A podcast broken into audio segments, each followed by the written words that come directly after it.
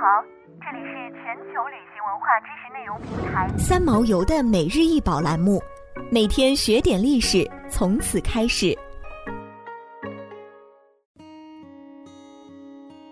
每天学点历史，从每日一宝开始。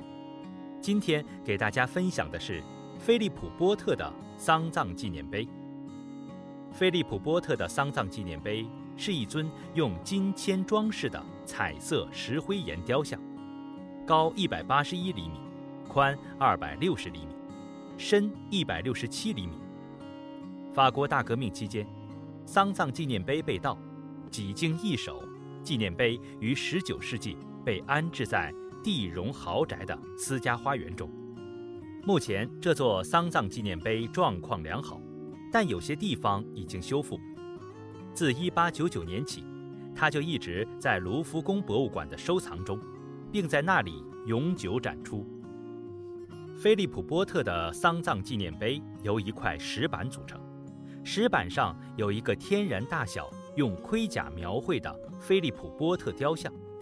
石板由八个用黑石头雕刻的送葬者抬着的，送葬者全身都穿着黑色头巾，每个人都悲伤地低下头，他们的姿态给人的印象是丧葬队伍在缓慢地移动，每个人都举着一枚徽章，上面代表着菲利普波特的八个贵族区，但其中没有比阿特丽斯·维斯孔蒂的徽章。取而代之的是菲利普波特自己的武器标识。菲利普波特戴着骑士式的头盔、束腰外衣和镀金胸甲，他的头靠在垫子上，眼睛睁开，双手合十祈祷。一只狗躺在他的脚下。虽然这一场景似乎重现了葬礼，但卧着的人睁开了眼睛，双手紧紧地祈祷着。这是信徒等待复活的姿势。石板边缘的雕刻是用哥特式字体写的，上面写着“西德莫拉·梅希尔·菲利普波特”。菲利普波特是一个曾为波艮第公爵服务过几代人的人物。他于1452年被授予骑士勋章，然后被赶出宫廷，效忠于法国国王。1477年。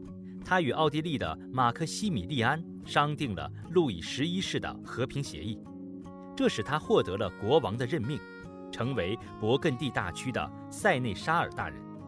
在忠诚是贵族的基本美德的时代，他的经历至少是非典型的。菲利普波特的墓是中世纪末期最壮观、最著名的墓之一。这座纪念碑是哭泣的坟墓的高潮。